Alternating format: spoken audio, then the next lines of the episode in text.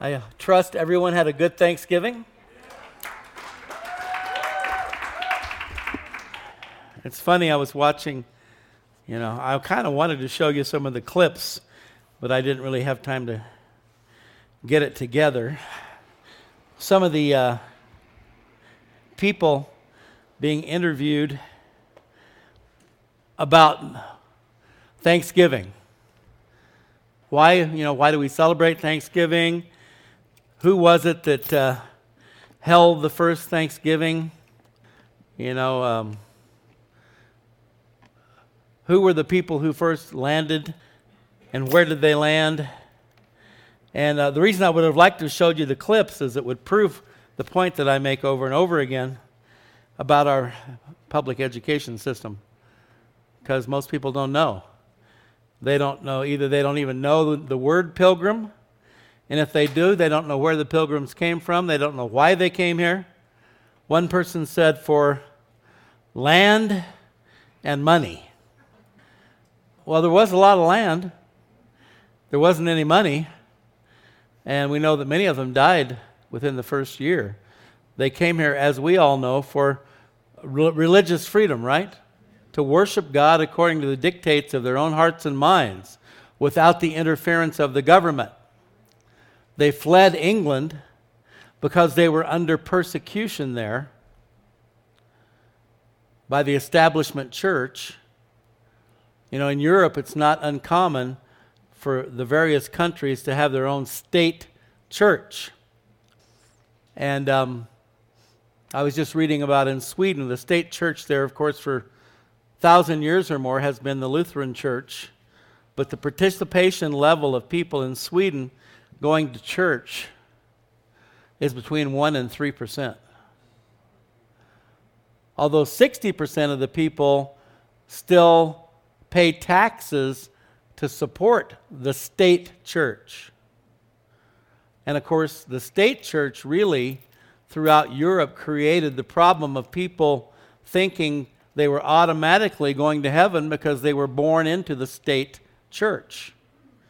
And of course, England separated itself from the Catholic Church at the time of Henry VIII because he kind of liked getting married over and over again. And the Catholic Church wouldn't endorse his divorces, so he started his own church, the Anglican Church, and that became the state church of England.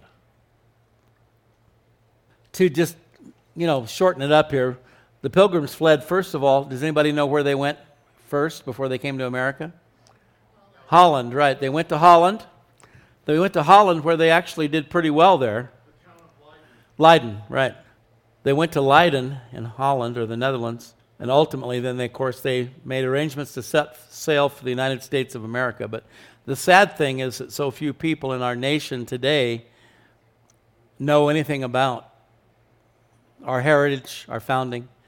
But there's a much greater likelihood that as believers, we will be aware of these things because they're important to us, they're, they're valuable to us, we cherish them, but it's sad to know that these things are no longer being taught in our public schools.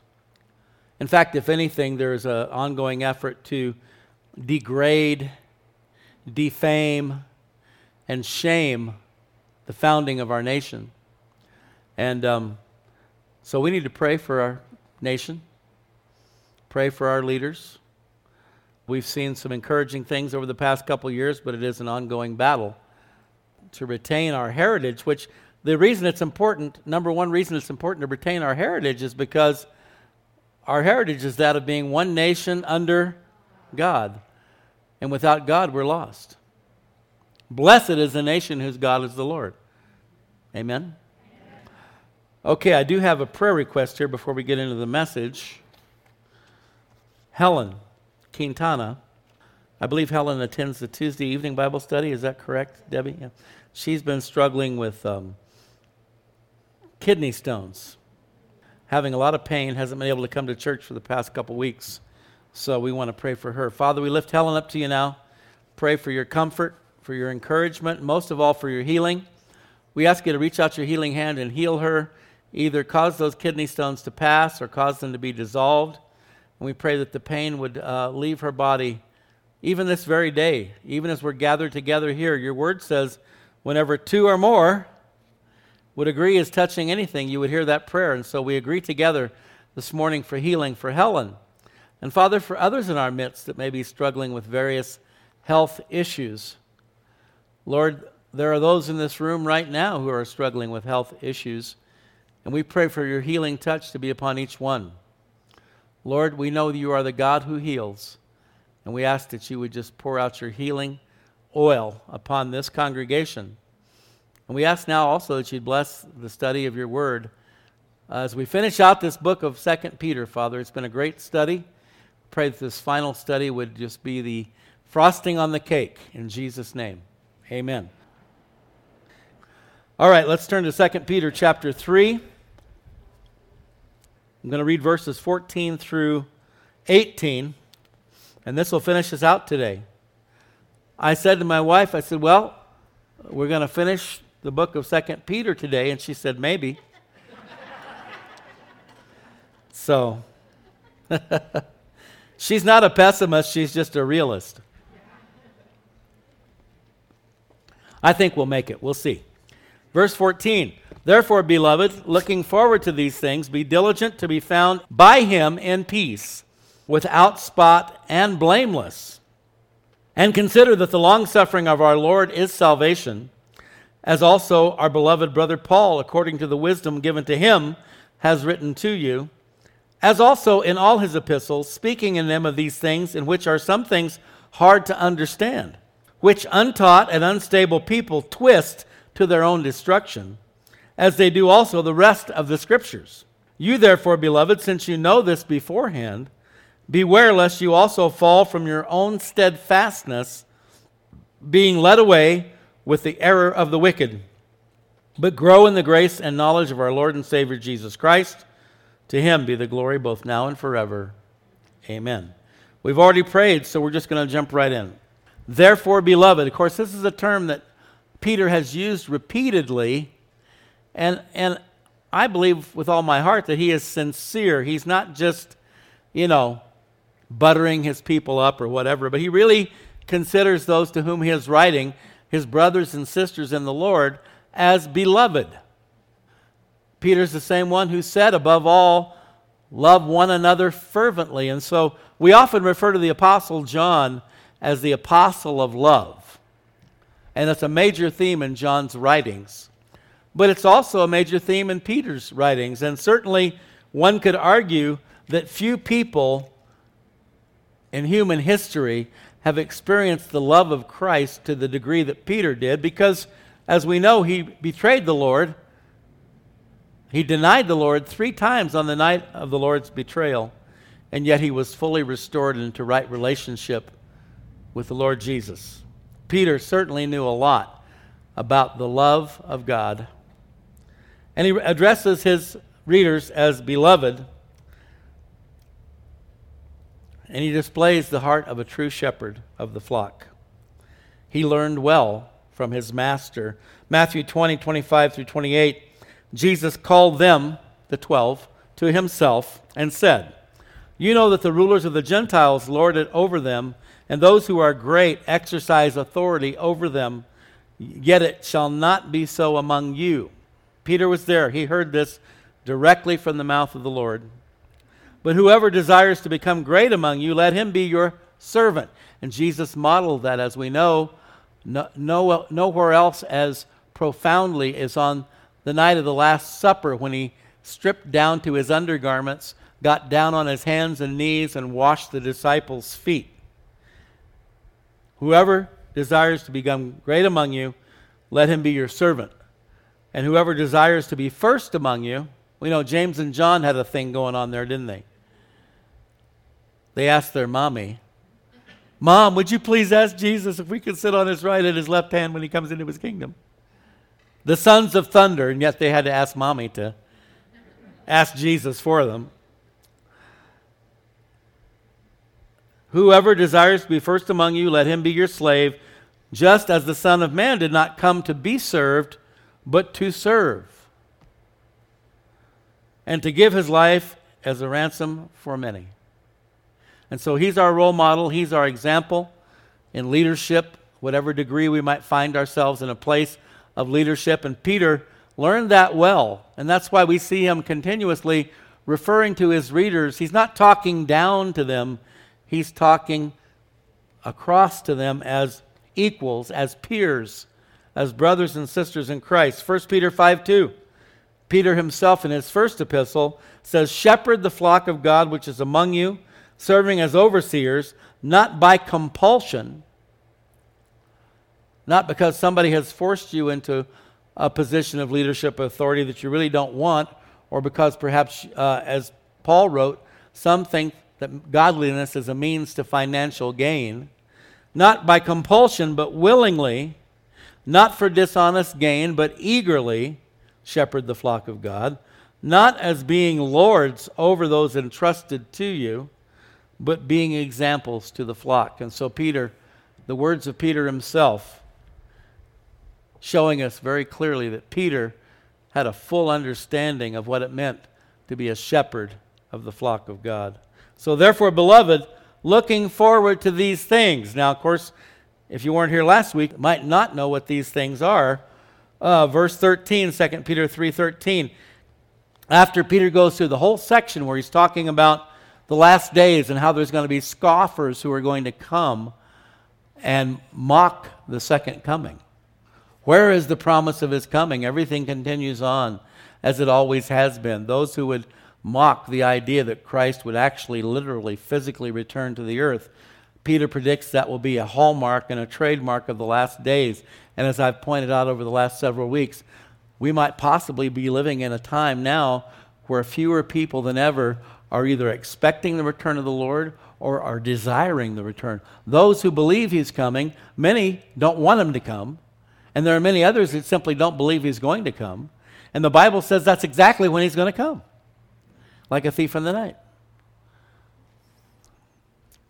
So these are the things that Peter had been speaking about leading up to this verse. He talks about the destruction of all things. And then finally, we talked about this last week, the chain of events involved in what we read about in the scriptures that's referred to as the day of the Lord.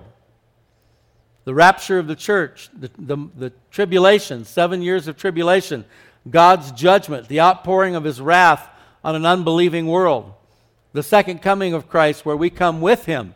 Then the rapture, he comes for the saints. We meet him in the clouds in the air. At the second coming, we come with him. We return with him to judge the world, to rule over the world for a thousand years this is all part of the day of the Lord. And after that, the destruction of this present universe by fire, and then the creation of a new heaven and a new earth. After that, there will be no more time, only eternity. These are the things. Peter says, Therefore, beloved, looking forward to these things. Now, I suppose most of us here today are we were looking forward to Thanksgiving. You think about all the great food you're going to eat, the family and friends that you're going to see. And then now we're looking forward to Christmas, right? And the anticipation of gifts given, gifts received, the service, which this year is going to be the night before Christmas Eve. Something different. Looking forward to all of the joyous celebrations and things that encompass the holidays. But Peter's focus is a little bigger, a little broader, looking forward to these things, these eternal things. Peter, speaking here as God's mouthpiece, we know that all the writers of the Old and New Testament were writing under the inspiration of the Holy Spirit, so God is exhorting us to be forward looking. Some people, sadly, get caught up in the past. You know, we talk about the good old days. I always wax nostalgic when I watch movies set in, you know, earlier parts of the 20th century, say. You know, my parents' era, my own era, growing up in the 50s and 60s. And I, I enjoy the, uh, you know, I, I just watched that movie again, The Man Who Invented Christmas, with it's about how uh, Charles Dickens came to write A Christmas Carol. I love that era, that period. And I don't know about you, sometimes I think, boy, I wish I could have lived then, you know. But unfortunately, some people get caught up in the past in a very negative way. They can't deal with the here and now because they're trapped somehow in their past, whether it's a series of negative experiences or a series of positive experiences. The negative experiences can put you in bondage, the positive experiences can also keep you looking back rather than forward. Some people are caught up in the here and now. They can't see past this day. Now, on the one hand, there's a certain way in which that's a good thing. Jesus said, Don't worry about tomorrow, take one day at a time. And so we have a tendency perhaps to get ahead of ourselves and worry about what might happen tomorrow or the next day. And I, have known people like that as well. They're always thinking about, you know, what bad thing could happen tomorrow or the next day. So much so that they can't function in the here and now because they're worried about what's going to happen in the days and weeks and months and years ahead. But as believers, what really should be keeping us going, keeping us motivated, keeping us joyful, and that's, that's a burden I have on my heart for people close to me and then even people not so close to me, but something that I've noticed, maybe you've noticed this too, in this time in which we're living. The Bible says the joy of the Lord is our strength, but I'm not seeing near as much joy in the lives of those around me, and even perhaps in myself either, as I should be seeing. This is my commandment that you love one another, that your joy may be full. The joy of the Lord is our strength.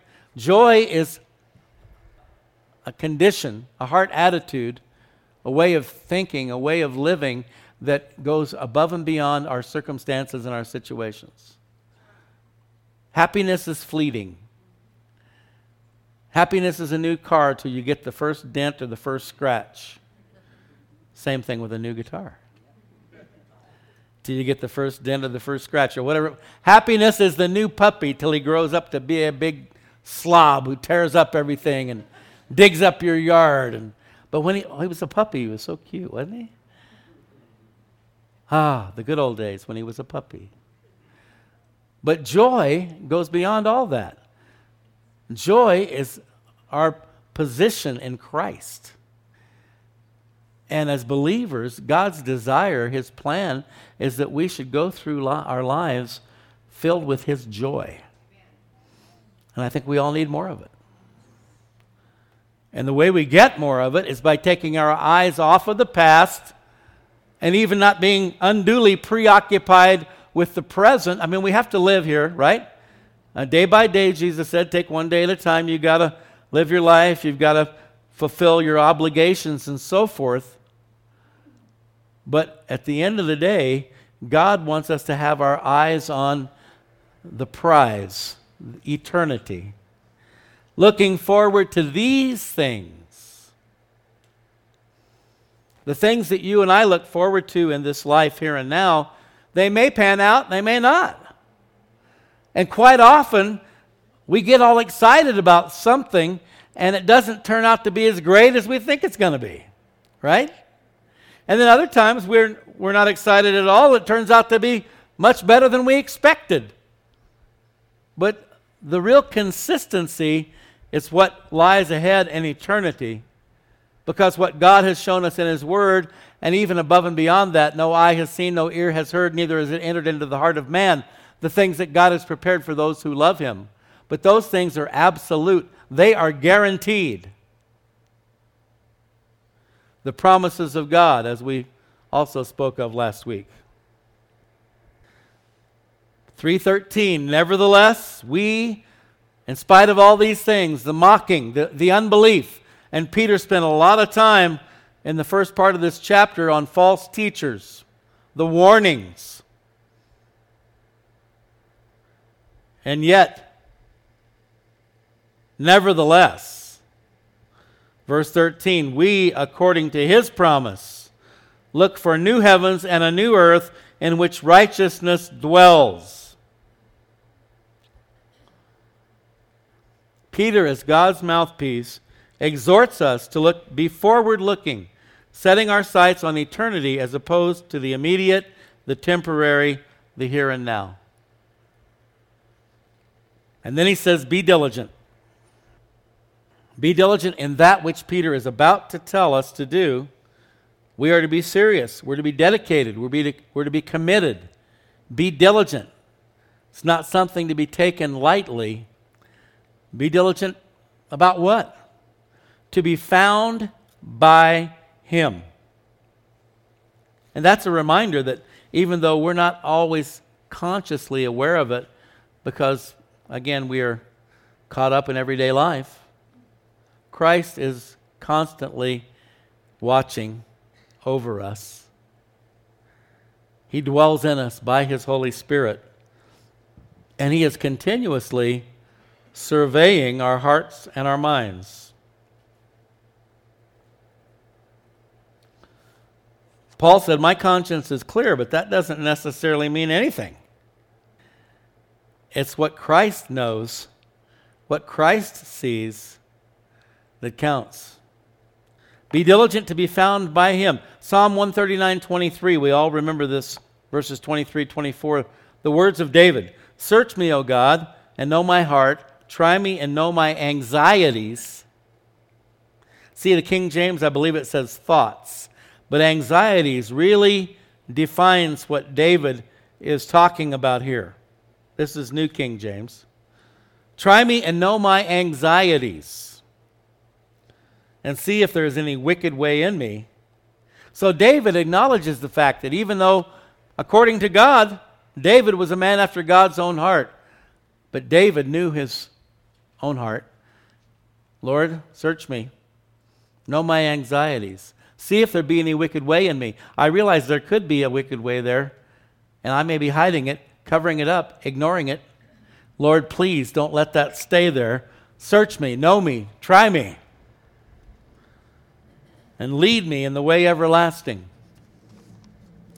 Be diligent to be found by Him in peace. We talked about joy. The kingdom of God, Paul writes, is not a matter of eating and drinking, but righteousness, peace, and joy in the Holy Ghost three vital elements of a joyful life in Christ righteousness, peace, and joy. Be diligent to be found by Him in peace.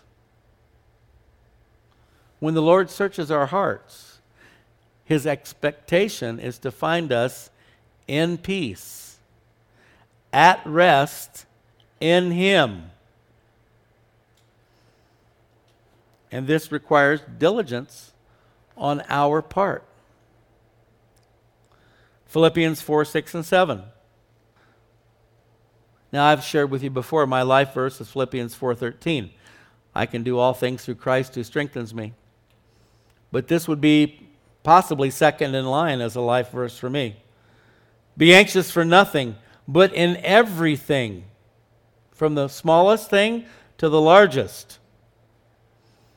God cares about every detail of our lives.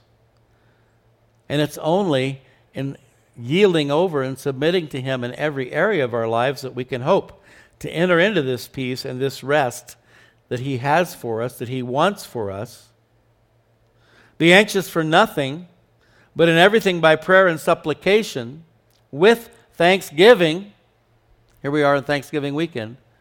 That's a vitally important element in our prayer lives as we approach God, bringing our requests, bringing our prayers and supplications, that we acknowledge that which He has done, the blessings that He has poured out upon us. For very basic things, I often find myself thanking God for life, for being alive. It's a precious gift. If I'd never been born, I could have never known Him and I could never have had the opportunity to live forever in His eternal kingdom. Life is a precious thing. But not just this temporary life, the eternal life that we can have in Christ. By prayer and supplication with thanksgiving, let your requests be made known to God. It's okay to talk to God, it's okay to ask God for things, but it's also good to thank Him for that which He's already done, for your salvation. Thank you for thank Him for Christ. Thank you for Jesus for dying on the cross for my sins. It might sound rudimentary, elemental, but there's nothing wrong with thanking Him over and over again for what He's done for us. And now here's what Paul says will happen when we do this. If we bring all those anxieties to the Lord, be anxious for nothing. Don't be anxious. Instead, bring it to God, give it to Him. And the peace of God. Jesus said, Peace give I to you, not as the world gives. To the world, peace is the absence of conflict. But to God, peace is being able to rest in Him, knowing that He has everything under control. And you're no longer His enemy, but you're now the friend of God, like Abraham was called the friend of God. I no longer call you servants, Jesus said, but friends. When you can know in your heart of hearts that you are indeed the friend of God, you will find that place of peace. The peace of God, which surpasses all understanding that's the kind of peace that we have in situations where normally we would be freaking out, where people all around us might be freaking out. Someone's been seriously injured. The California fires, the fires ravaging California. If you were to go through that crowd and find the believers, and you would see that in spite of the fact they've lost everything, and maybe they've lost some loved ones, they can be at peace because that peace that surpasses all understanding is guarding their hearts and their minds through Christ Jesus. Peter is telling us to be diligent, to be found by Him, by the Lord Jesus Christ who dwells within us, in peace. And it does require diligence. It requires effort to maintain that position that we have in Christ. Seated in heavenly places in Christ Jesus. Again, that's where we find that place of peace, where we're not under the circumstances, but we're over them in Jesus. The next part is pretty challenging. To be found by Him in peace without spot and blameless. Wow. I mean, that smacks of perfection, does it not? I'd like a show of hands for everyone here who is perfect. Thank you. Nobody. But this harkens back to verses 11 and 12. Peter says, Therefore, since all these things will be dissolved, everything, that was our old Jesus movement term, it's okay, bro, it's all going to burn. And that's biblical, that's theologically sound. Therefore, since all these things will be dissolved, what manner of persons ought you to be in holy conduct and godliness? We talked about this, I think it was a couple of weeks ago, may have been last week. Time flies when you're having fun. What manner of persons ought you to be in holy conduct and godliness? In other words, holy conduct and godliness is a given from God's perspective. That's what he expects of his people. Looking for and hastening the coming of the day of the Lord without spot and blameless, holy conduct and godliness. Man, this is a, God has set a pretty high bar here. But as I mentioned a few moments ago, being forward looking, when I say forward looking, I'm meaning forward looking as in looking towards eternity. And if you read Hebrews chapter 11, the Faith Hall of Fame. The writer of Hebrews talks about that in chapter 11, where all of the Old Testament patriarchs were looking to forward to a city not built with human hands. They were, for the most part, tent dwellers, right? Abraham and Isaac and Jacob, they were tent dwellers. They didn't have any permanent abode, they were nomads, tent dwellers and they looked forward to a city not built by human hands. It was speaking of the New Jerusalem, which is our final destination. That's where you and I are going to live. That's where Jesus is preparing those many mansions for us. Being forward looking and setting our sights on eternity, I believe, is that which motivates us to holy conduct and godliness. We've talked about this so much over the past several weeks how important it is, in spite of what the scoffers say. And the scoffers are in the church as well as outside the church, saying, You, Jesus, I, in fact, I just heard somebody say this the other day. Oh, Jesus isn't coming in our lifetime. Really? Where did you get your information? And as I've talked about the fact, I believe God wants every generation of believers to believe that Jesus is coming in their lifetime. The Bible teaches the imminent return of Christ, which means he could come at any moment. Oh, this has to happen and that has to happen. Really? Well, you better let God know. Because I think God thinks that he can come anytime he wants. Being forward looking, looking to eternity, believing what God wants us to believe because it's been laid out for us in His Word that Jesus could come at any moment. Therefore, we should be watchful, we should be waiting, we should be ready, we should be forward looking. That is what will promote holy conduct and godliness in our lives. And without spot and blameless.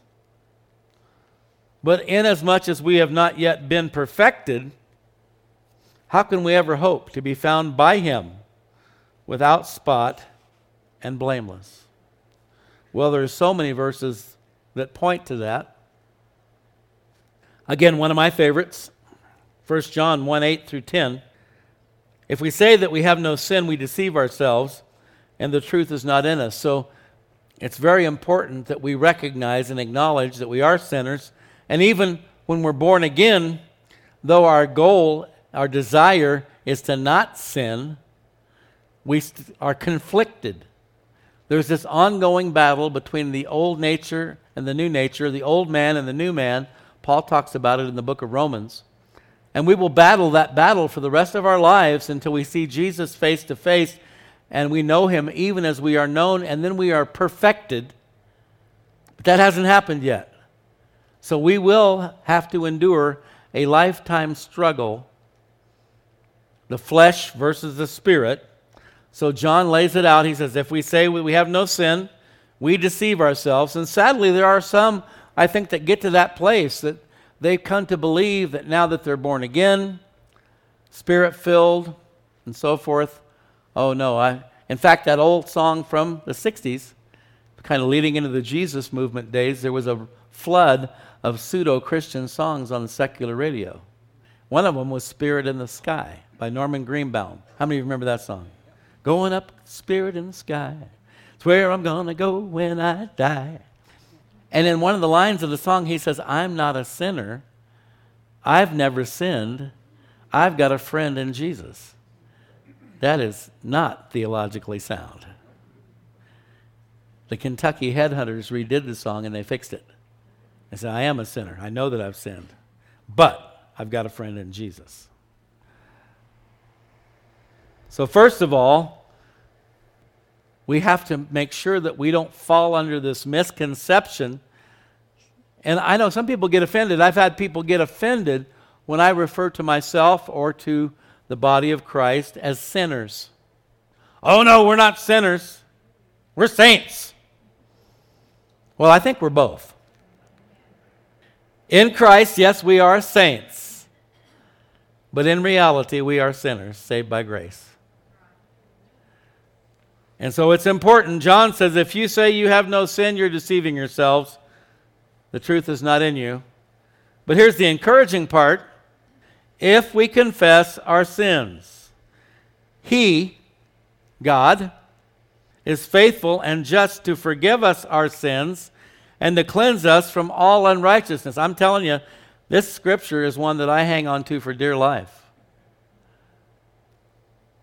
If we confess our sins, He is faithful and just to forgive us our sins and to cleanse us from all unrighteousness. I don't know how He does it, but He does it. And it's the only hope we have. For us to be without to be found by him in peace, without spot and blameless. This is the only way that can happen. We have got to practice confession in our lives. Anytime and every time we become aware that we have once again fallen short, all have sinned and come short of the glory of God, that we are consistent to confess our sins. And then his promise, which you can take to the bank, he is faithful and just to forgive us our sins and to cleanse us from all unrighteousness. And then verse 10, John once again re- reiterates the point. If we say that we have not sinned, we make him a liar, and his word is not in us. And so, again, sadly, sometimes people try to justify their sins and give all the reasons why they did it and why it's not a sin, but that's not going to get you anywhere. It's confession. And so here's an interesting thought for you. We know for, that sin separates us from God, and so that's why we need to confess our sins. We need to repent. We need to ask the Father to apply the precious blood of Christ to our sinful hearts, to wash us, to cleanse us. But it's actually not our sin that will keep us from relationship with God, but the denial of that sin that will separate us from Him. Jesus said, All who come to me, I will in no wise cast out. He won't say to you, Get out of here, you vile, wretched sinner. Go clean yourself up and then come. No, he says, Come just as you are. While we were yet sinners, Christ died for us. It's not your sin that will keep you from relationship with God, it's your denial of that sin that will keep you from relationship with God. So that's how it's possible for us to fulfill this exhortation given to us by the Apostle Peter that we're to be found by him in peace, without spot and blameless. Because Jesus, the Lamb of God, without spot or blemish, who became the sacrifice for our sins, we can be found in him without spot and blameless as we confess our sins and we repent over and over again. Peter thought he was a pretty spiritual guy. He found out he wasn't. But he, uh, he comes to Jesus and he says, um, Lord, if my brother sins against me, how many times should I forgive him? Seven? Now, seven in the Bible is a number of what? Perfection, fulfillment, completion. So Peter thought, wow, that'd be pretty spiritual, man, if I forgave him seven times. And Jesus said, no, Peter, 70 times seven, which is an analogy for an unlimited number of times. No matter how many times your brother sins against you, you are to forgive him. And the, and the deeper analogy there is that Jesus is referring to the fact that no matter how many times we fail, no matter how many times we fall short, if we will go to him and ask for forgiveness, all those who come to me, I will in no wise cast out. See, the enemy will try to beat you up with that. It's all over for you, buddy. You know, you're really going to go ask God to forgive you again? How many times have you gone to God and asked for forgiveness? You know, you're washed up, you're through, forget it. You're a flake, you're a loser. Okay, sure, I am, yes.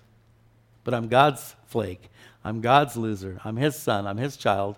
And He's promised me if I confess my sins, He's faithful and just to forgive me and to cleanse me from all unrighteousness. And there's no limit on God's forgiveness. Do you find that to be good news? I do. Now, that doesn't give us a license to sin. Oh, well, I can just go do whatever I want because I know God will forgive me. No. God forbid, as Peter wrote. Shall we, shall we sin more that grace may abound all the more? No. But it is comforting to know that in our weaknesses, in our imperfections, in our sinful nature, as we strive the flesh versus the spirit. We strive to be more like Him. We strive to be without spot and blameless. We strive for holy conduct and godliness, knowing that in this life we will never achieve perfection. It's the grace of God that sustains us. It's His grace by which we stand. Okay, verse 15. 2 Peter 3:15. And consider that the longsuffering of our Lord is salvation, as also our beloved brother Paul, according to the wisdom given to him, has written to you. Now, Peter expressed this same thought in a little bit different way in verse 9. Consider that the long suffering of our Lord is salvation. Verse 9, he says, The Lord is not slack concerning his promise, the promise of his return, as some count slackness or slowness, but is long suffering toward us, not willing that any should perish, but that all should come to repentance. The long suffering of our Lord is salvation.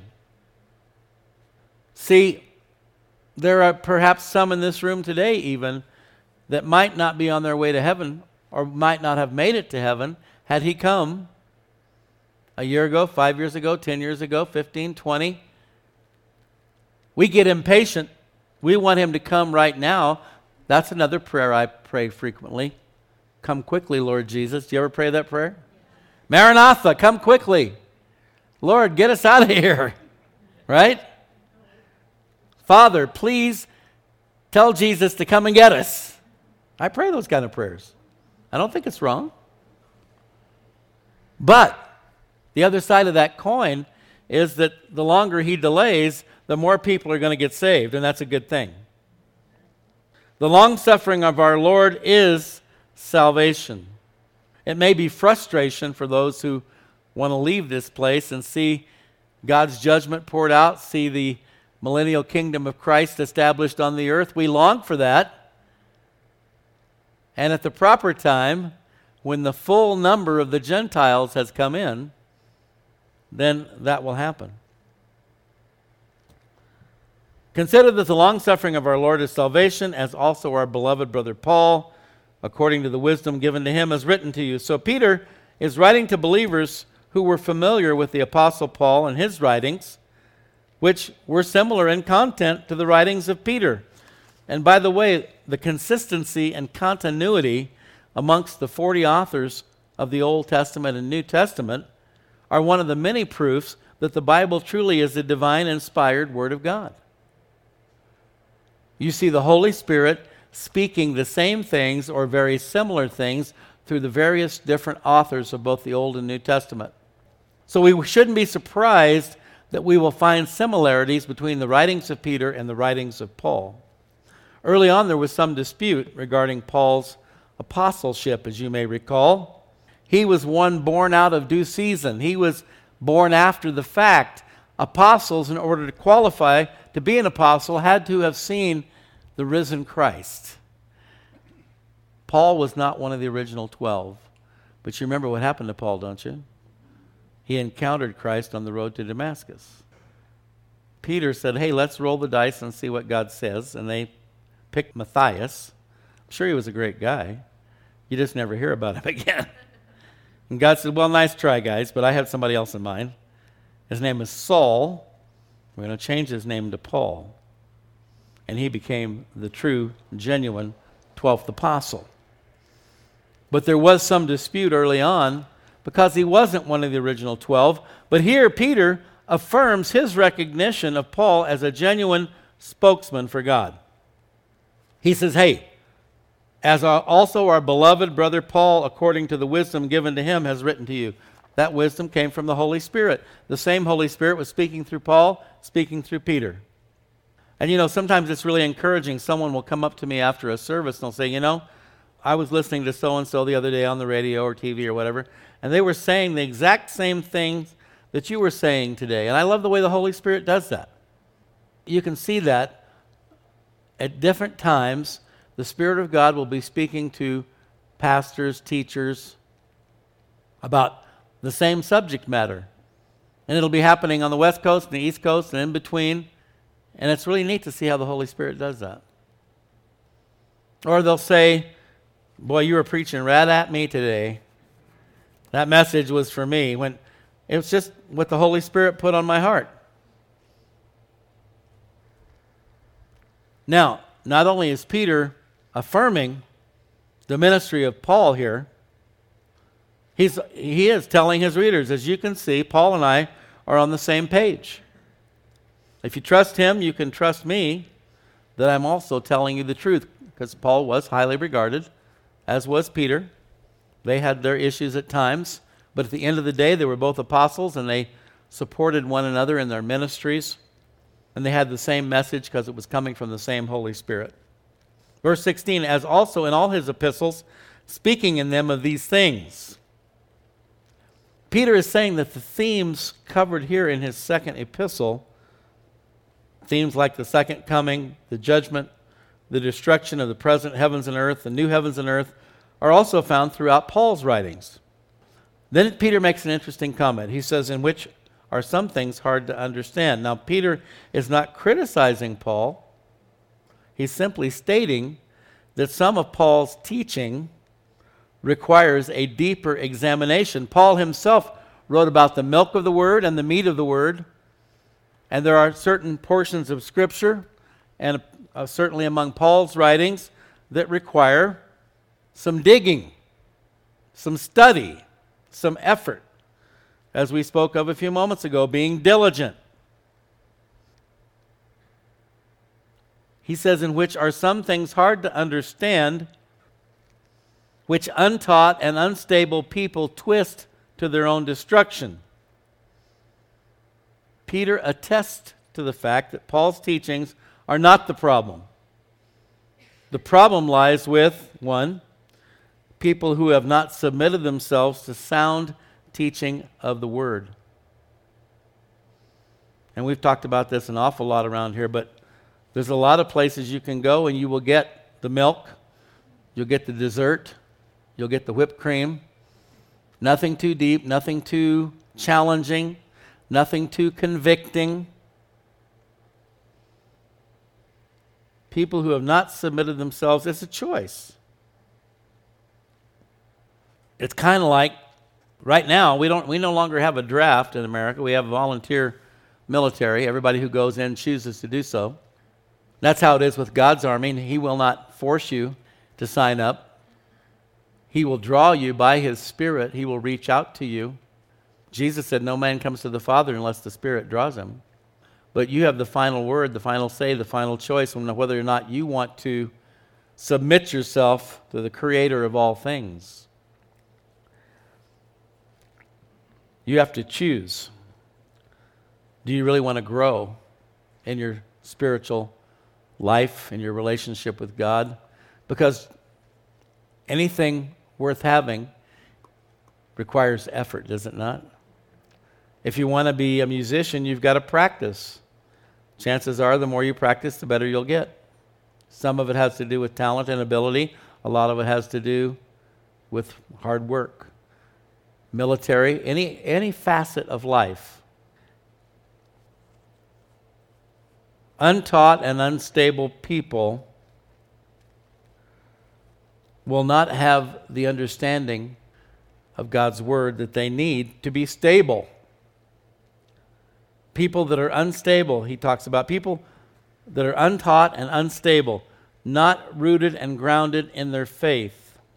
We've talked in previous weeks about how the number one target for many of these cult groups is an immature believer, a believer who is not well taught, a believer who is not stable, who is not rooted and grounded in their faith. They know that they want to have a relationship with God. They believe in God, but they don't have a rock solid foundation upon which to build their lives. And so when somebody comes along with the right spiel, they fall for it. And they get sucked into, you know, the Kingdom Hall or the, uh, you know, Mormon church or what have you, or various other groups.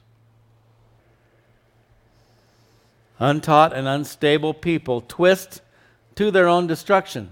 Virtually every cult and false religious group has been built around twisting, perverting, and distorting the truth of God's Word.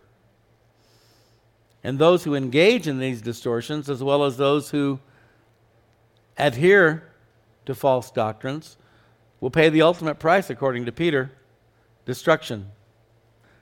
They twist to. Now, notice this next part's really important. He says, as they do also the rest of the scriptures. So, Peter's confirming the problem lies not with Paul's teaching. So, again, we have to understand what Peter's saying here. Some things that Peter teaches, or Paul teaches, or taught, are hard to understand, but the problem is not with Paul's teaching, it's with untaught and unstable people who twist the words of the apostles, the Word of God, as they do also the rest of Scripture. So it's not that they just twist the words of Paul. These untaught and unstable people do the same twisting and distorting with the rest of God's Word as well. And as I've emphasized over and over again, that's why we practice going through the Scriptures verse by verse, chapter by chapter, book by book. Because the best commentary on the Bible is the Bible. If you want to know what a certain verse means, as you search the scriptures, you will find other verses that will help clarify the meaning of that particular verse. But if you only pick out the ones you like and ignore the rest, chances are you're going to have a very weird, twisted theology. You will be untaught and unstable. Okay, now verse 17. You therefore, beloved, there it is again. Peter really loves his people, and that's why he brings such a strong word to them about these things, because he really loves the flock of God. You therefore, beloved, since you know this beforehand. So, as would any good shepherd, Peter has forewarned his sheep about the dangers of false teachers and their twisting of the scriptures. He says, Since you know this beforehand, I'm telling you right now, and I think it's safe to assume he's told them previously as well. I'm giving you fair warning, Peter says. Beware lest you also fall from your own steadfastness. And so, it would seem Peter's warning is that even true believers are vulnerable to the deceptiveness of false teachers. Have you ever met someone who gives every indication of truly, really loving God, but some of the things that they believe are just so wacky? I mean, when I say wacky, in light of the truth of God's word, they don't line up, they don't measure up, right? That should, that's the plumb line. It's not what you think or I think. It's not what you believe or I believe. What does God say? And if what we think or believe doesn't or say doesn't line up with God's word, then we're out of whack. How is it possible that someone could give every indication of really loving God and yet their beliefs seem to be really wacky? Beware lest you also fall from your own steadfastness. This is why we must be diligent. Remember that word Peter used? Be diligent to be found by him in peace, without spot and blameless. And there's such a simple, I'm not big on formulas and recipes, and, but there are some in the Bible, I think. And when we find them, we should follow them. To me, Acts 2.42 is one of the best. This is the early church. It's the same chapter in which the Holy Spirit fell upon the 120 in the upper room, and Peter gave his first great public evangelistic message, resulting in the salvation of 3,000 people. And at the end of that chapter, verse 42, towards the end, we read Acts 2:42, and they, the believers, the 3,000 that just got saved, as well as the ones who were already followers of Christ, the apostles, the whole kit and caboodle, they continued steadfastly, which is very much like diligent. To be steadfast. You're, you do not waver. You're not tossed about like the waves of the sea, as James talks about in James chapter 1. You're steadfast. They continued steadfastly in four things. Sometimes we make the kingdom of God a lot more complicated than He ever intended it to be. God made sure through His messengers The writers of the Old Testament and the New Testament, the prophets, the apostles, through Jesus Christ Himself, He made sure that the message was delivered in a way that everyone could understand. He didn't make it too complicated because He knows. He knows us inside and out. He made us a little lower than the angels. We might be at the top of the food chain here on planet Earth, but in the heavenly sphere, we're not quite as high. And that's why his love is all the more amazing. Acts 2:42 they continued steadfastly in one and I believe these things are given in order maybe in order of priority. Certainly this first one is a high priority. The apostles' doctrine. The apostles' doctrine. Where do you find the apostles' doctrine? In the New Testament, right? It's not Rick Warren's doctrine, Joel Osteen's doctrine. And it's not even Chuck Smith's doctrine, my pastor, that I, he's with the Lord now, but I still love him and admire him and look to him as a mentor. It's the apostles' doctrine. It's not Sarah Young's doctrine, or lack thereof. You really can't call what she writes doctrine by any stretch of the imagination. The apostles' doctrine. They were steadfast in the apostles' doctrine fellowship, and yet there are so many believers who fail to engage regularly in Christian fellowship. I'm not talking about bowling for believers or golfing for God, karate for the king, jujitsu for Jesus. I'm talking about fellowship. It's, the, it's what happens here before and after the service for those who choose to come early or stay late and interact with one another, talk to one another, get to know each other, go to a koinonia group, small group, fellow women's Bible study, men's prayer. That's fellowship. Koinonia. They were steadfast in these things, which means these things were the priorities in the lives of these early believers. The apostles' doctrine, being in the Word yourself, submitting to the teaching of the Word, Fellowship, the breaking of bread, communion, which is next week here for us, next Sunday, and in prayers. You really can't accomplish the things that Peter's talking about here at the end of chapter 3 of 2 Peter without being steadfast in these things. This is where the diligence comes in. This is where the effort comes in. I think people, many believers, live under the misconception that because salvation is so easy, you simply put your faith in Christ. Believe in the Lord Jesus Christ and you will be saved, you and your household, as Paul and Silas told the Philippian jailer. To as many as received him, to as many as believed on his name, he gave them the right to become the sons of God. You can be born again in a moment by putting your faith in Christ as the Savior of your soul. And so then we think somehow, well, okay, now that that's happened, tiptoe through the tulips. You know, strolling through the rose garden. Getting saved is the easiest part because Jesus did all the heavy lifting. I've said it before salvation is a free gift. Being a disciple of Christ will cost you everything. That's a message that God's people need to hear. Beware lest you also fall from your own steadfastness, being led away with the error of the wicked.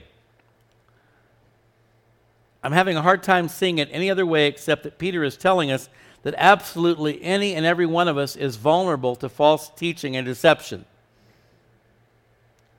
I've witnessed it in my own life with people that I've known who have given in, fallen into false teaching, deception, and this is another important thing that believers need to know and understand. The Lord Jesus Christ is the Savior of our souls, but we are the caretakers of our salvation. We are responsible. Jesus did the heavy lifting, but Philippians 2:12, "Therefore, my beloved, as you have always obeyed, not as in my presence only, but now much more in my absence," writes Paul, "work out your own salvation with fear and trembling." What does he mean? Work? I thought we were saved by grace, not by works. We are. But what Paul is saying, now that you are saved, you're going to have to spend the rest of your life working on becoming the person that God says you are. It's a lifelong pursuit until finally, when we see him face to face, he's gonna, he who begun a good work in you will complete it until the day of Christ Jesus. It's a lifelong pursuit culminating with seeing Christ face to face and then him finishing the job, perfecting us. Again, that's something to look forward to. 1 Corinthians 10 12. Therefore, let him who thinks he stands take heed lest he fall. That sounds like we have some responsibility in this thing. What do you think? When you think you've arrived, you haven't. When you think you've arrived, you're in trouble. Let him who thinks he stands take heed lest he fall. We need to guard our hearts and minds. We need to work out our salvation with fear and trembling. And this is what happens when we begin to take our salvation for granted our trust in our flesh rather than the Spirit. Let him who thinks he stands take heed lest he fall. Philippians 3 3, Paul talking about the law and circumcision. He says, We are the circumcision. He's writing to Gentiles, by the way, who weren't circumcised. He is talking about the circumcision of the heart, a spiritual circumcision, which far exceeds the physical one. We are the circumcision who worship God in the Spirit, rejoice in Christ Jesus, and have no confidence in the flesh. Finally, verse 18 not being led away with the error of the wicked, but grow in the grace and the knowledge of our Lord and Savior Jesus Christ. Grow. What is the answer to being led away with the error of the wicked? Grow. The quickest way to get off track and get off base is not to grow, not to follow those precepts that we read about in Acts chapter 2 the apostles' doctrine, the fellowship, the breaking of bread, and prayer. The preventative medicine for deception and being led astray is spiritual growth. What are we to grow in? The grace and knowledge of our Lord and Savior Jesus Christ. We grow in grace by walking with Him by day, day by day.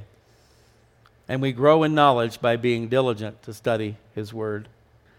Individual time in the Word, one. Two, in interactive Bible study with other believers, koinonia group, women's Bible study, etc. Thirdly, regular church attendance, sitting under the teaching of a pastor that you know and trust.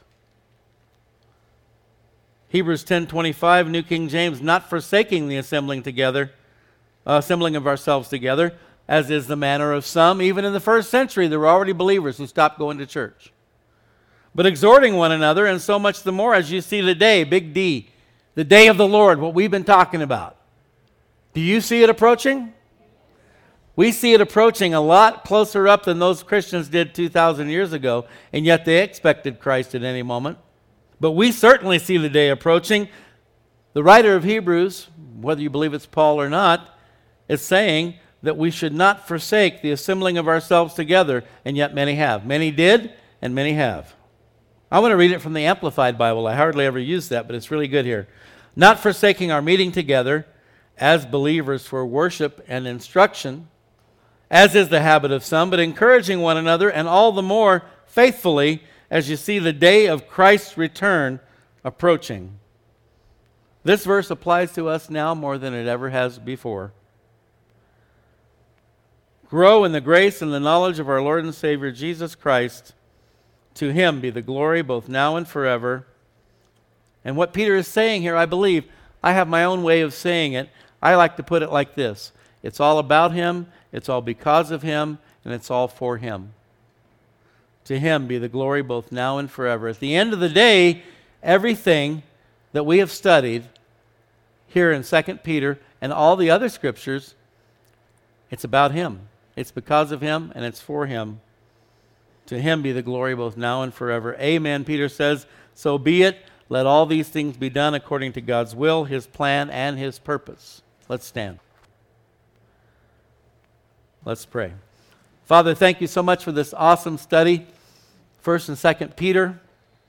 Lord, Peter didn't write a lot of books of the New Testament, but the ones that he wrote were really, really good, and that's because your Holy Spirit is the one who wrote them through him. Father, help us to take these words to heart. They are valuable, they are precious, they are meaningful. Lord, may we all here today be found in Him, by Him, in peace, without spot and blameless. And we know that that can happen because the blood of Christ washes us from all sin. Thank you, Father God. As we celebrate Thanksgiving this week and this weekend, more than anything else, we are thankful for the blood of Christ, which has been poured out for the remission of our sins. And as a result, we can be forgiven and we can live forever with you, Father. Thank you for salvation, for the precious gift of eternal life through Jesus Christ our Lord. In his name we pray. Amen.